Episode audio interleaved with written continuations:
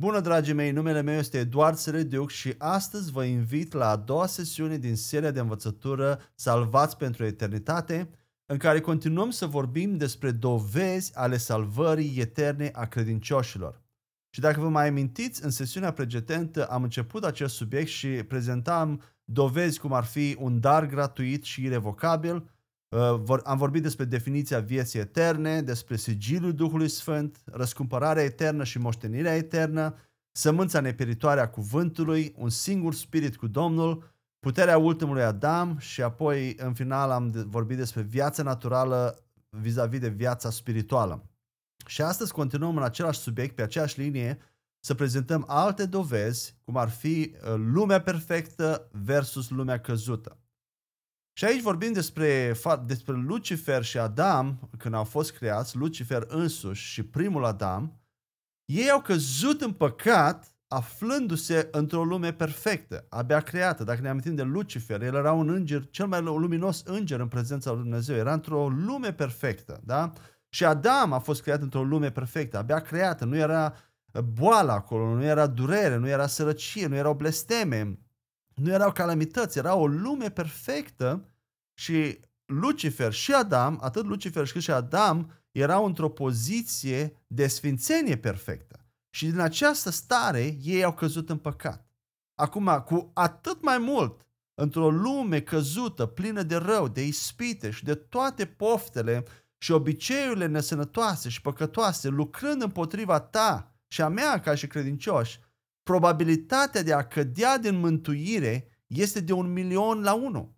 Dacă Dumnezeu nu te-ar ține și nu te-ar, nu, nu, te-ar, nu ți-ar păstra mântuirea intactă prin puterea Duhului Sfânt. Apostolul Pavel spune în 1 Corinteni 1 cu 7 la 9 că nu noi înșine, ci Domnul nostru Isus Hristos este Cel care ne va susține fără vină până la capăt. De ce? Pentru că Dumnezeu este credincios. Haideți să citim acest pasaj.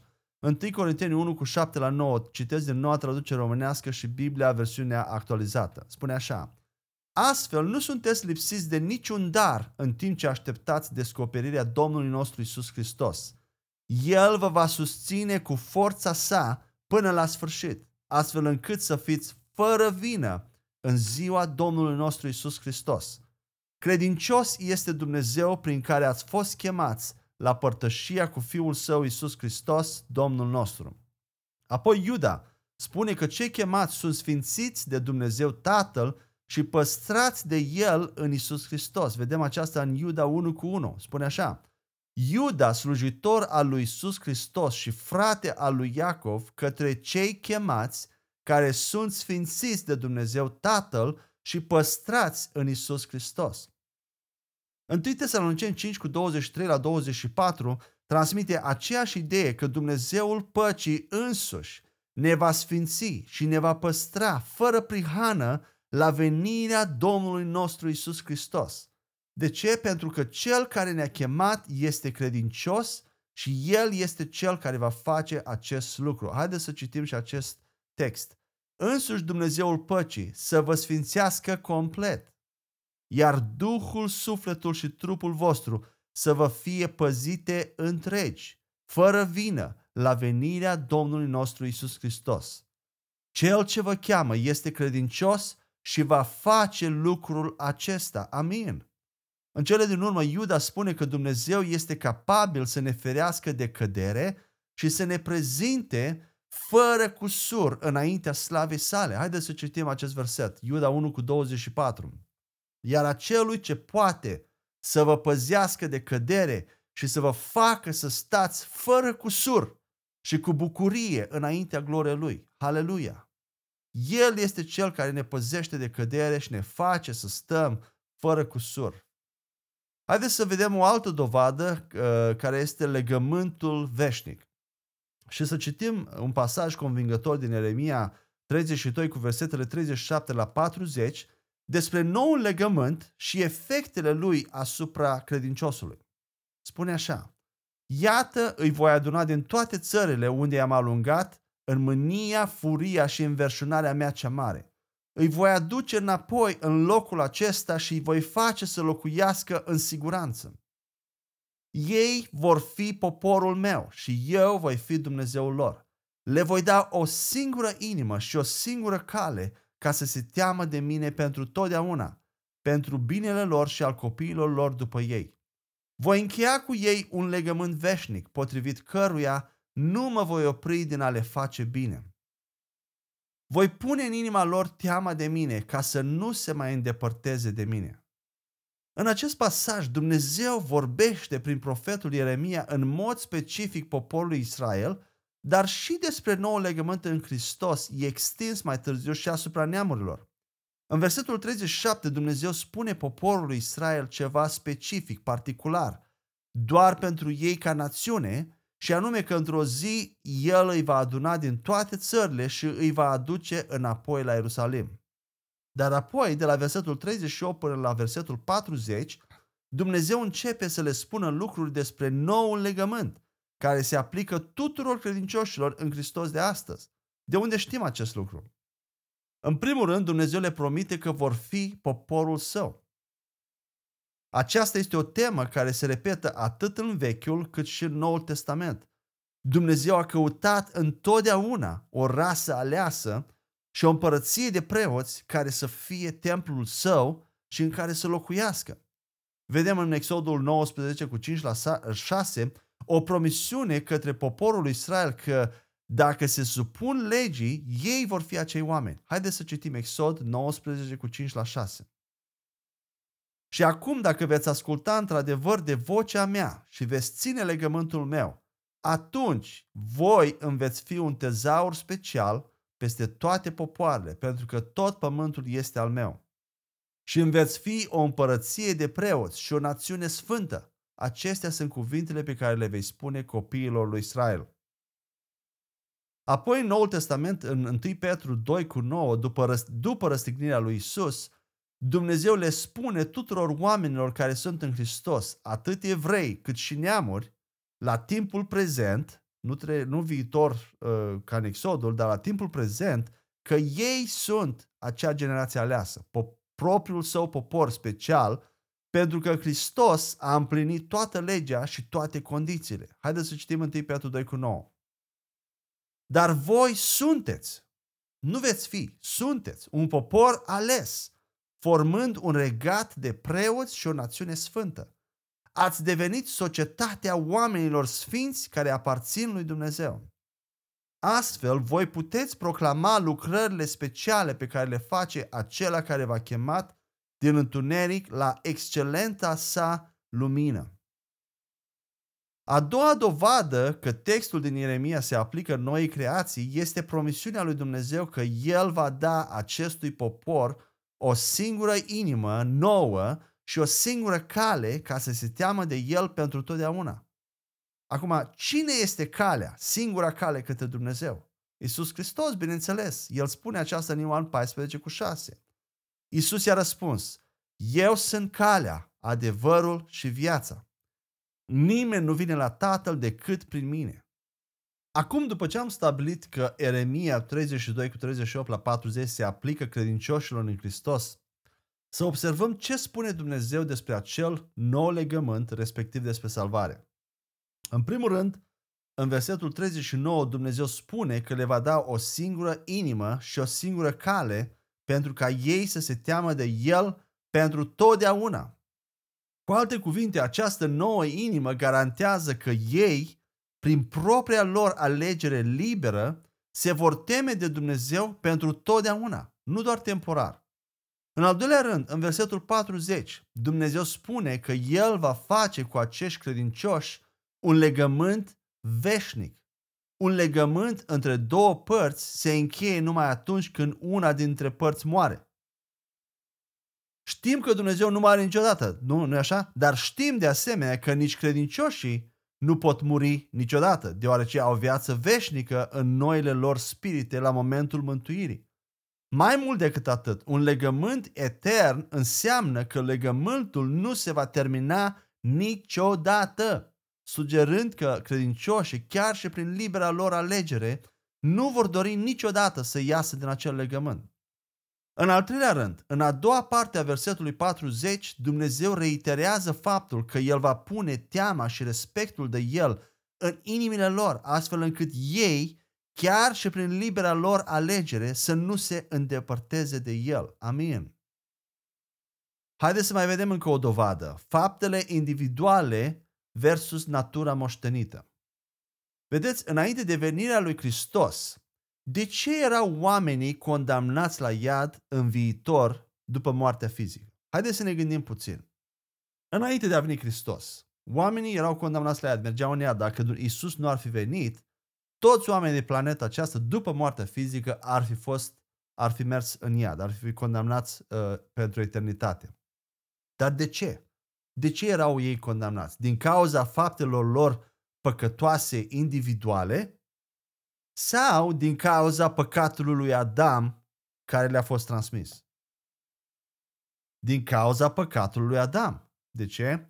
Deoarece dacă Isus nu ar fi venit și nu ar fi murit pe cruce, oamenii buni ai Vechiului Testament, precum Avram, Noe, Ilie și toți ceilalți care au, au manifestat vreodată credința în Dumnezeu și au făcut fapte bune, ar fi rămas încă condamnați la iad în ciuda faptelor lor bune. În același mod, credincioșii în Hristos merg în cer sau la cer sunt mântuiți și rămân mântuiți pe baza neprihănirii ultimului Adam, adică neprihănirea lui Isus și nu pe seama faptelor lor bune făcute după mântuire. Uh, cred, probabil este nevoie să vă opriți puțin aici, să, să vă gândiți mai bine la aceasta. Am vorbit cât am putut de rar ca să se înțeleagă. Uh, e vorba despre uh, păcatul transmis și neprihănirea transmisă sau faptele individuale păcătoase și faptele individuale bune, pe baza cărora suntem noi condamnați sau mântuiți sau rămânem mântuiți. Haideți să mai vedem încă o dovadă intitulată Poziția noii creații.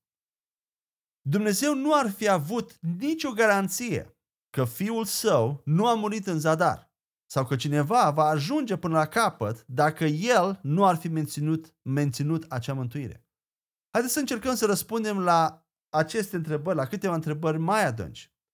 În ce poziție te afli tu astăzi ca și creștin, născut din nou, în fața lui Dumnezeu? Și aici există trei posibilități. Prima posibilitate, fie ești în poziția lui Adam de dinainte de cădere, în care îți poți pierde salvarea oricând, așa cum Adam a putut pierde starea lui perfectă prin păcat, prin a, prin a mânca din acel pom. Asta e prima posibilitate. A doua, fie ești în poziția lui Isus de dinaintea crucii, adică trebuie să câștigi și să-ți păstrezi mântuirea prin împlinirea legii, prin fapte bune, că Isus asta a făcut, a împlinit legea, a trăit, a, a trăit uh, o viață sfântă. Iar a treia posibilitate, ești în poziția lui Isus de după înviere, în care nu poți nici să cazi înapoi în moarte, ca Adam, și nici nu trebuie să câștigi și să-ți păstrezi mântuirea, ca Isus dinainte de cruce. Desigur, probabil v-ați dat seama că a treia poziție este cea adevărată și aceasta este inima Evangheliei, este vestea cea mare, Misterul pe care Dumnezeu l-a ținut ascuns de viacuri. Aceasta este vestea bună. Haleluia! Haideți să mergem mai departe la următoarea dovadă intitulată Imposibila schimbare a naturii. Este oare posibil ca o ființă umană să-și schimbe natura după bunul plac? Chiar și în mod natural vorbind, ființele umane nu își pot schimba niciodată ADN-ul și nici nu pot deveni fiii și fiicile altcuiva. Este imposibil, nu-i așa? De ce ar fi posibil atunci acest lucru în sens spiritual, mai ales că acest domeniu spiritual îl guvernează întotdeauna pe cel natural și știind că lucrurile din domeniul natural sunt o analogie a lucrurilor spirituale. Tărâmul spiritual este superior tărâmului natural. Cum poate fi posibil să fie o creație veche astăzi, o creație nouă mâine și apoi să te întorci după un tip la creația veche. Desigur, așa ceva nu este posibil. Haideți să mai vedem o altă dovadă biblică în favoarea siguranței și permanenței mântuirii din Romani 8 cu 38 la 39. Aceasta, această dovadă este intitulată Imposibila despărțire de dragoste. Și haideți să citim. Căci sunt convins că nici moartea, nici viața, nici îngerii, nici conducătorii, nici lucrurile prezente, nici cele viitoare, nici puterele, nici înălțimea, nici adâncimea, nici o altă ființă nu vor fi în stare să ne despartă de dragostea lui Dumnezeu, care este în Hristos Iisus, Domnul nostru. Acest pasaj afirmă, într-o manieră foarte detaliată, după cum ați văzut, că nimic și nimeni, niciun alt lucru creat, nu-i poate separa pe credincioși de dragostea lui Dumnezeu. Cu toate acestea, majoritatea credincioșilor adaugă din nou în mintea lor că nimeni nu-i poate despărți, asta e adevărat, decât ei înșiși. Nu este adevărat asta. Cuvântul spune nicio altă ființă. Credincioșii sunt ele ființe, sunt ei ființe umane create de Dumnezeu? Dacă da, atunci nici ei nu se pot separa de iubirea Lui. Nici măcar nu vor dori să facă aceasta în adâncul inimii lor. În plus, această problemă este una vitală, de viață și de moarte. Dacă credincioșii s-ar putea separa de iubirea lui Dumnezeu, atunci cuvântul ar fi menționat-o în mod explicit. Poate oare un fiu sau o fică naturală să-și schimbe ADN-ul pentru a deveni fiul sau fica altcuiva? Tocmai am menționat că nu. Am vorbit în uh, dovada precedentă. Atunci, niciun fiu sau fică spirituală nu își pot schimba ADN-ul divin spiritual. Poate, încă o întrebare, poate un tată sau o mamă naturală și, și normală, că în ziua de azi sunt și mame normale, dar poate un tată sau o mamă normală să renunțe vreodată la fiul sau fica lor? Desigur că nu întrucât ei nu pot face aceasta ca ființe create după chipul lui Dumnezeu, cu atât mai mult Dumnezeu Tatăl nu poate face asta. Părinții pământești sunt mai buni oare și mai iubitori decât Dumnezeu însuși care i-a creat după chipul său? Desigur că nu. Dumnezeu este mult mai bun decât creația sa. Haleluia! Haideți să mai vedem încă o dovadă mai departe. Măreția Tatălui. Ioan 10 cu 27 la 29 declară că oile lui Isus nu vor pieri niciodată. Haideți să citim textul. Oile mele aud vocea mea și eu le cunosc și ele mă urmează. Și eu le dau viață eternă și nici de cum nu vor pieri niciodată și nimeni nu le va smulge din mâna mea. Tatăl meu care mi le-a dat este mai mare decât toți și nimeni nu le poate smulge din, mân- din mâna tatălui meu. Dumnezeu Tatăl este mai mare decât toți, chiar și decât credincioșii înșiși. Totuși, ei ar putea adăuga din nou în mintea lor, nimeni nu poate să-i smulgă din mâna Tatălui decât ei înșiși. Dar tocmai am citit că Tatăl Dumnezeu este mai mare și decât noi înșine, decât toți. Amin? O altă dovadă este factorul frică. Posibilitatea ca mântuirea să expire fie implicit din cauza faptului că nu avem grijă cum ne trăim viața sau fie prin libera noastră alegere, introduce în practica creștină o doză semnificativă de nesiguranță constantă, de frică și anxietate. Însă umblarea creștină ar trebui să fie în odihnă, conform cu Matei 11 cu 28. Frica nu este un fruct al Duhului Sfânt. Credincioșii în Hristos nu ar trebui să trăiască în niciun fel de frică. Dacă tu, ca și credincios, detectezi în viața ta vreo teamă de acest gen, că ți-ai putea cumva pierde salvarea, tu trebuie să știi că frica nu este de la Dumnezeu. Deoarece suntem încă expuși ispitelor și încă facem fapte păcătoase, întrebările repetitive dacă mântuirea noastră a fost autentică sau dacă am trecut deja de punctul de unde nu mai este întoarcere, sunt inevitabile. Ele vor veni la noi. Posibilitatea ca într-un fel sau altul salvarea să se piardă elimină siguranța și în cel mai bun caz dă poate loc doar speranței. Însă faptul în sine că vrei să te asiguri că nu vei renunța niciodată la Hristos arată că salvarea ta a fost autentică și veșnică. Fără certitudinea și fixitatea salvării eterne, nu există pace reală. Și fără pace, nu există bucurie. Și fără bucurie, nu există capacitatea de a iubi pe ceilalți oameni necondiționat. În consecință, Nici Dumnezeu nu ne iubește necondiționat dacă noi trebuie să ne menținem mântuirea fie direct sau indirect prin faptele noastre bune în mod continuu. Însă 1 Ioan 4 cu 18 spune că nu există frică în dragoste și că iubirea perfectă o alungă, deoarece frica implică chin. Cel ce se teme nu a fost făcut de săvârșit în dragoste, adică nu a ajuns să fie pe deplin convins de cât de mult îl iubește Dumnezeu și că acea dragoste este fără condiții. Mai mult decât atât, acceptarea fricii că ți-ai putea pierde mântuirea prin alegerea ta revelează o încredere nebiblică în efortul și în faptele tale bune de a te menține în credință. Dumnezeu este Cel care te-a uns și te întărește în Hristos, conform cu 2 Corinteni 1 cu 21, și El este de asemenea Cel care lucrează în tine atât pentru a voi, cât și pentru a face fapte corespunzătoare mântuirii pentru buna sa plăcere. Filipen 2 cu 13 ne spune acest lucru. Și acum, nu în ultimul rând, să ne întrebăm următoarele. Oare oamenii, atât credincioșii cât și necredincioșii, se întorc împotriva lui Dumnezeu din pură ură față de El, așa cum a făcut diavolul? Sau poate din cauza unor traume din trecutul vieții lor? Poate anumite frustrări sau așteptări greșite neîmplinite? De cele mai multe ori, dacă nu întotdeauna, oamenii care par a fi împotriva lui Dumnezeu și vorbesc urât despre El, o fac din frustrare sau din lipsă de înțelegere. Și Dumnezeu cunoaște inima omului și nu ia în considerare acele afirmații verbale atunci când nu sunt intenționate. Și slavă Domnului că nu le ia în seamă. Cum poate un credincios născut din nou să ajungă vreodată într-o stare de ură autentică împotriva lui Dumnezeu?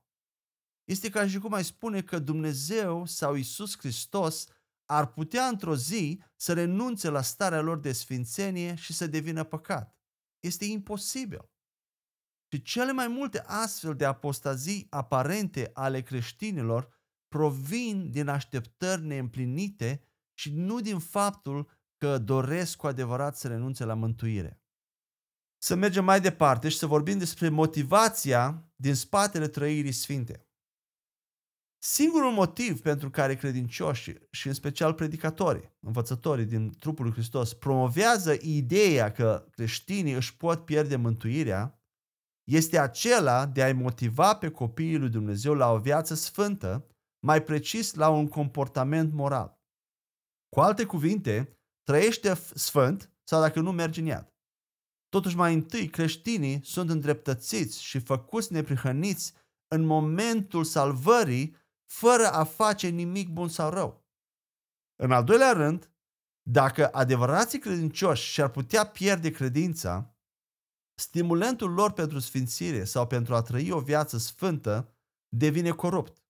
Frica de iad devine motorul principal mai degrabă decât dorința autentică a credinciosului de a se sfinți. O dorință care izvorăște dintr-o inimă regenerată, ca, ca răspuns copleșitor la iubirea și dragostea inițială a lui Dumnezeu. Frica de iad nu este motivația dumnezeiască potrivită și cu siguranță nu ține pe termen lung. Uh, puteți, puteți demonstra asta oriunde, la slujbă, la servici.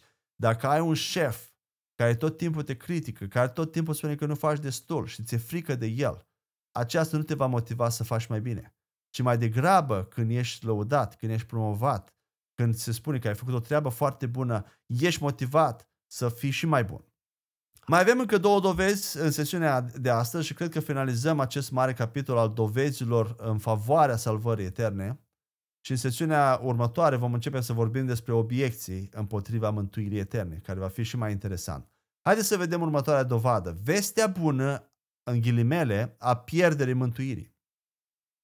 O mântuire fluctuantă adaugă o măsură considerabilă de reticență credincioșilor în ceea ce privește evangelizarea.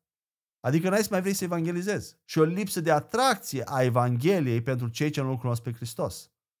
Lumea și viața în general, dacă, și probabil sunteți de acord cu mine, sunt deja pline de incertitudini. O mântuire îndoielnică cu posibilitatea de a pierde credința nu este o veste bună și atrăgătoare, în niciun fel. Și aceasta este o altă dovadă, poate nu biblică, dar din, din logică și din rațiune, că vestea Evangheliei ar trebui să fie o veste bună, despre care să fim entuziasmați și care să nu uh, aducă niciun fel de îndoială, pa, lipsă de pace, frică, anxietate, lucruri de genul acesta. Și ultima dovadă pe care o acoperim în, a, în acest capitol este ipoteza pierderii mântuirii. Acum, la final de capitol mare, haideți să presupunem pentru o clipă că este posibil, ca și credincios în Hristos, să-ți pierzi mântuirea prin păcat. Hai să te întreb, de câte păcate e nevoie să faci pentru a te face să-ți pierzi salvarea? Gândește-te puțin. De câte păcate e nevoie ca să-ți pierzi salvarea? Biblia nu menționează nicăieri, poate ai găsit, poate găsiți, găsești tu, dar eu nu am găsit, nu menționează un număr maxim de păcate care te vor face să-ți pierzi implicit mântuirea prin păcat. Apoi mai departe, odată ce o pierzi, întrebarea se pune, o mai poți recupera? Dacă da, aceasta ar presupune să fii botezat în apă și cu Duhul Sfânt din nou, lucru care nu se găsește nicăieri în Biblie. Acum, dacă nu poți obține mântuirea înapoi, de unde știi când ai trecut de punctul de neîntoarcere? Există un punct atât de specific și decisiv de neîntoarcere? Dacă într-adevăr îți poți pierde mântuirea, cum de acest proces de pierdere a mântuirii nu este descris în detaliu nicăieri în Biblie?